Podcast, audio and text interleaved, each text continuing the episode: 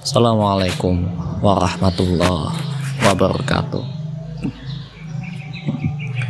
Alhamdulillah Rabbil Alamin. Alhamdulillahillazi Anzala ala abdihil kitaba Walam yaj'al lahu iwajah Segala puji bagi Allah subhanahu wa ta'ala yang telah menguatkan kita dengan nikmat iman Islam Sehingga Alhamdulillah dengan izin Allah subhanahu wa ta'ala Kita dimampukan untuk bisa menjalankan sholat subuh berjamaah pada hari ini. Dan Allah pertemukan kita kembali dalam taklim sebuah rutin. Setelah beberapa hampir satu pekan lamanya ya hampir dua pekan sedang libur dari mengisi podcast ini. Dan alhamdulillah di pertemuan kali ini kita akan bersama-sama melanjutkan pembahasan kita tentang kitab Riyadhus Shalihin karya Al-Imam An-Nawawi rahimahumullah Semoga Allah merahmati beliau, keluarga beliau, orang tua beliau, guru-guru beliau, murid-murid beliau, orang-orang yang beliau cintai dan juga dan juga seluruh kaum muslimin di mana pun berada. Dan tidak lupa segala puji bagi Allah Subhanahu wa taala yang telah menguatkan kita dengan nikmat iman Islam sehingga alhamdulillah kita bisa terus istiqomah untuk mengikuti sunnah Nabi Muhammad Sallallahu Alaihi Wasallam dan salah satu perintah dari Allah dan Rasul kepada kita adalah untuk menuntut ilmu agama. Tolabul ilmi faridatu ala kulli muslim. Menuntut ilmu itu hukumnya wajib bagi setiap muslim. Wajibnya adalah fardu ain, yaitu kewajiban yang dibebankan kepada masing-masing individu. Bukan fardu kifayah bukan diwakili oleh satu orang dari setiap keluarga tidak. Setiap yang mengaku muslim baik itu laki-laki maupun perempuan muslimin muslimah hendaknya wajib untuk memperhatikan masalah ini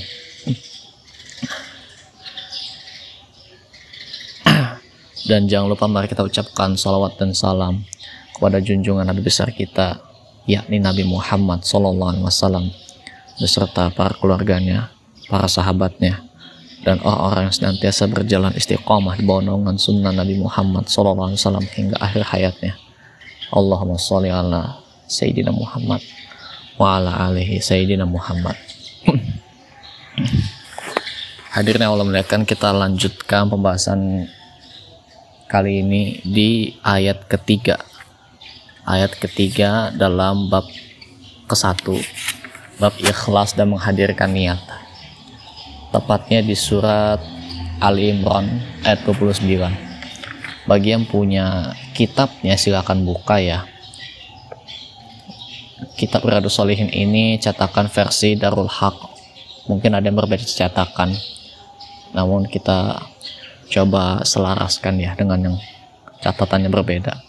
Atau yang nggak punya kitabnya silakan buka Quran surat Ali Imran ayat 29 Allah berfirman Qul in ma fi sudurikum au tubduhu ya'lamullah Arti ayatnya secara kontekstual, secara terjemahan biasa. Artinya adalah katakanlah jika kalian menyembunyikan apa yang ada dalam hati kalian atau kalian menampakkannya, Allah pasti mengetahuinya. Surat Ali Imran ayat 29. Hadirin yang Allah muliakan, sebelum kita nyerempet ke pembahasan kali ini masih tentang bab ikhlas. Kita akan jelaskan salah satu nama Allah Subhanahu wa taala yakni Al-Alim.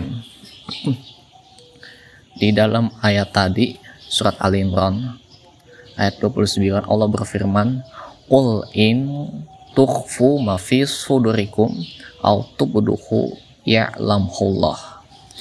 Kalimat nama Allah tadi disebutkan dengan kalimat ya'lamullah. Nah, kita akan baca pembahasan spesifiknya supaya kita lebih mengetahui meresapi tentang ayat ini. Mengapa Al-Imam An-Nawawi mencantumkan ayat ini dalam bab ikhlas dan menghadirkan niat? Kata ya'lamullah tadi itu asal mula katanya itu dari kata alam ain lam mim yang secara bahasanya artinya ilmu pengetahuan. Kalau dikembangkan katanya kalimat-kalimatnya ya'lamhu itu tadi adalah mengandung unsur fi'il mudhari. Fi'il mudhari itu adalah kata kerja bentuk sekarang atau yang akan datang. Gitu. Fi'il mudhari itu kata kerja bentuk sekarang atau yang akan datang. Untuk menunjukkan bahwa kalimat ini itu menunjukkan aktivitas yang dilakukan saat ini atau besoknya gitu atau sampai masa depan.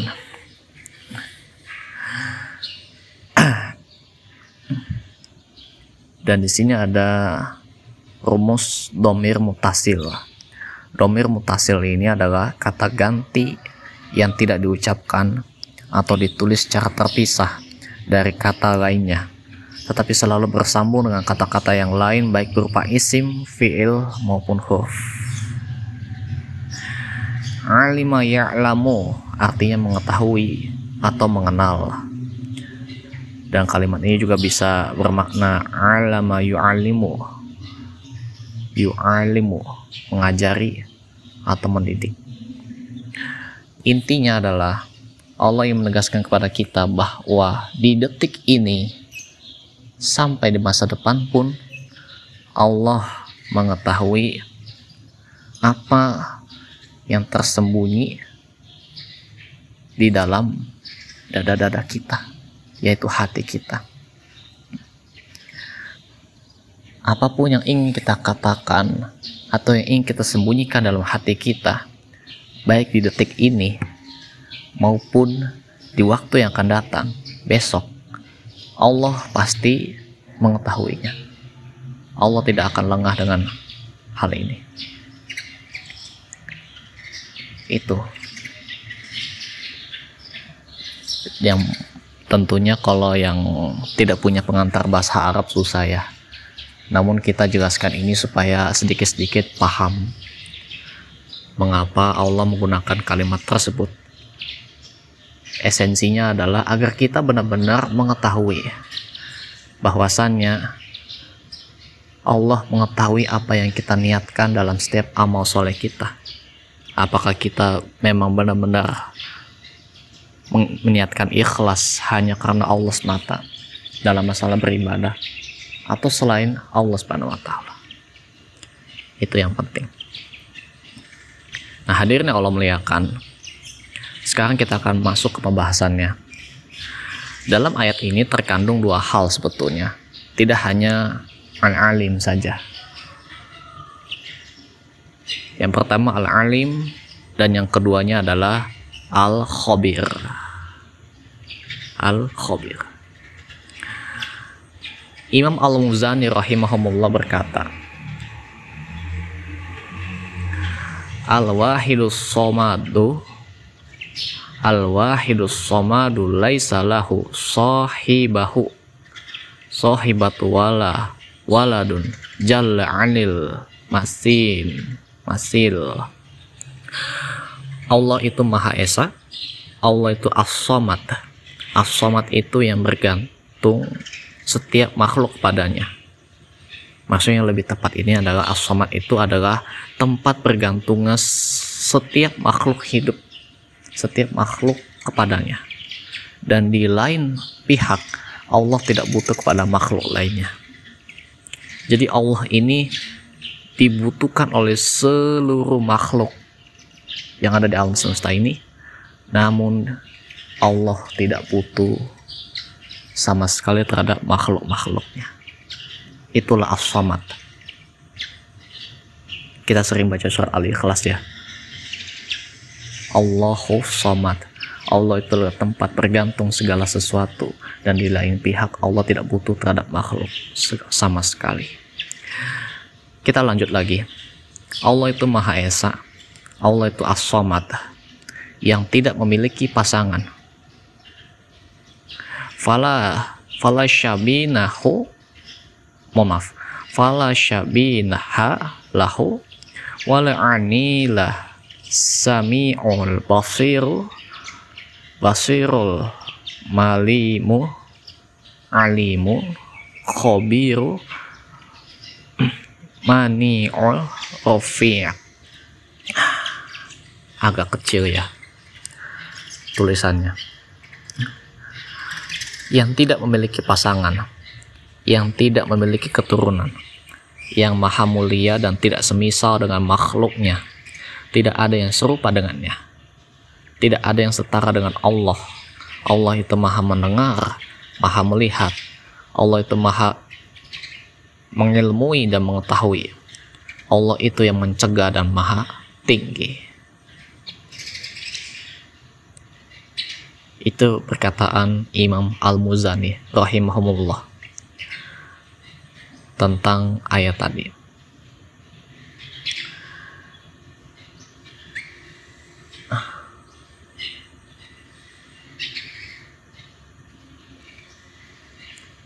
Tadi kita sudah sebutkan al-alim itu artinya ya. Artinya adalah yang maha mengetahui. Dan kita juga sambil menjelaskan kalimat tadi. Kalimat ya Allah itu menggunakan rumus fi'il mudhari yang menunjukkan makna bentuk kata kerja sekarang atau besok gitu kata kerja waktu itu fi'il mudhari. Lalu kita jelaskan apa itu Allah itu al-khabir. Al-khabir punya makna bahwa Allah mengetahui berbagai rahasia yang tersembunyi. Apa yang ada dalam batin hati kita secara detail diketahui oleh Allah dan segala sesuatu secara rinci diketahui oleh Rob kita. Pokoknya Allah Maha mengetahui yang tersembunyi, yang kita rahasiakan.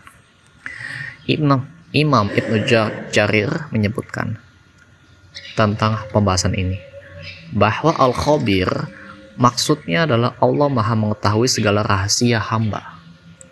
Maha mengetahui segala sesuatu yang tersembunyi dalam hati dan segala sesuatu yang tidak samar bagi Allah Subhanahu wa taala. pembahasan Ibnu Jarir ini bisa ditemukan dalam kitab Jamil Al-Bayan dinukil dari An-Nahjuh Al-Asma fil Syarh Asma Allah Al-Husna. Penyebutan nama Allah Al-Khabir ada di 45 tempat dalam Al-Quran. Salah satunya seperti dalam ayat surat At-Tahrim ayat 3 Allah nabba'ani ya alimul khabir. Telah diberitahukan kepadaku oleh Allah yang maha mengetahui lagi maha mengenal. Atau di ayat surat Al-Adiyat ayat 11 Allah berfirman Inna rabbahum bihim yauma izillah khabir. Surat Al-Adiyat yang biasa kita baca. Ayat terakhir ya kalau nggak tidak salah. Inna rabbahum bihim yauma izillah khabir. Sesungguhnya Rob mereka pada hari itu maha mengetahui keadaan mereka di surat At-Tahrim ini terutama Allah sandingkan langsung Al-Alim dengan Al-Khabir. Jadi setiap kali ketemu Al-Alim ketemu Al-Khabir. Selanjutnya kita akan cek sumber artikel yang saya tulis ini. di situs rumah shop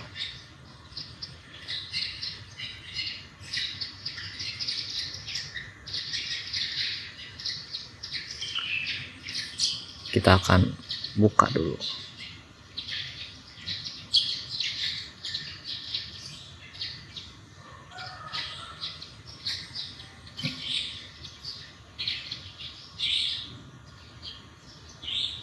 Supaya kita memahami lebih dalam. Apa esensi dari ayat ini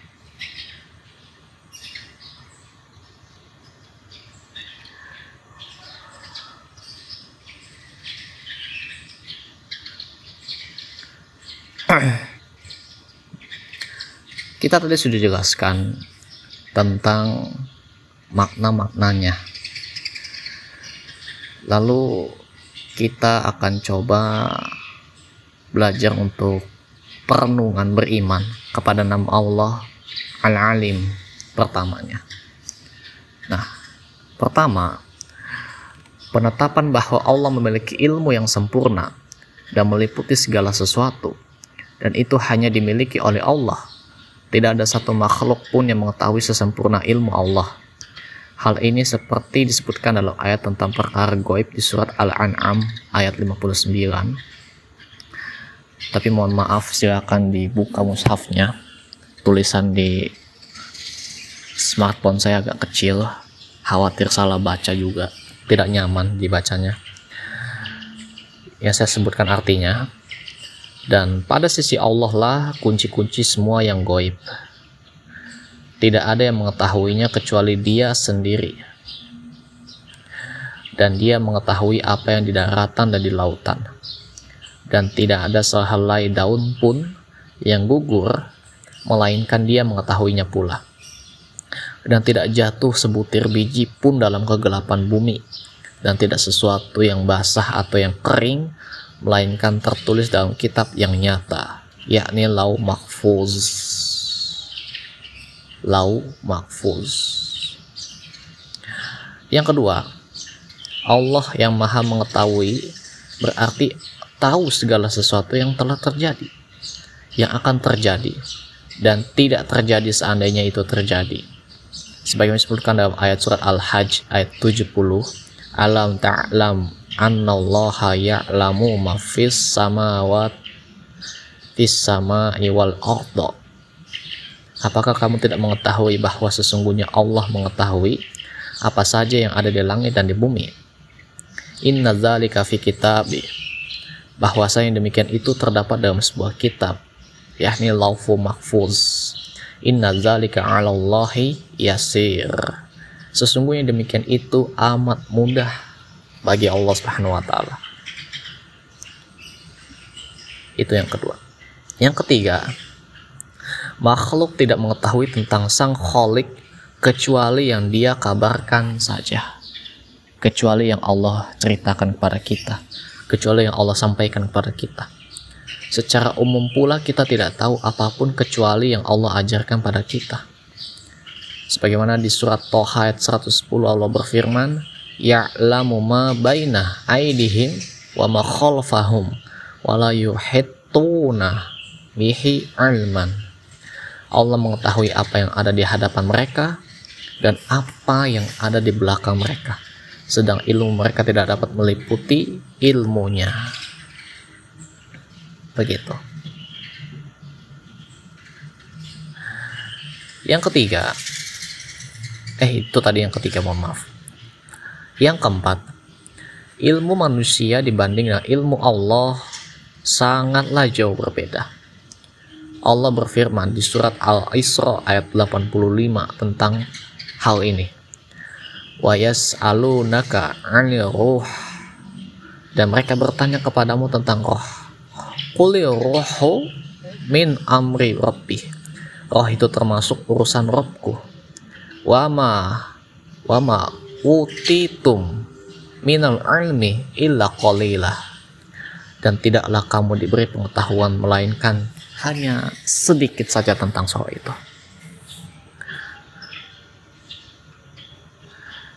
dan mungkin itu perenungan beriman kepada nama Allah Al-Alim yang kita sebutkan supaya mempersingkat waktu. Selanjutnya perenungan beriman kepada nama Allah Al-Khabir.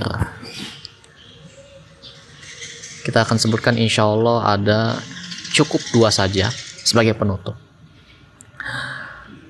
Penetapan bahwa Allah maha mengetahui segala sesuatu secara detail, mengenal, dan sampai mengetahui yang tersembunyi.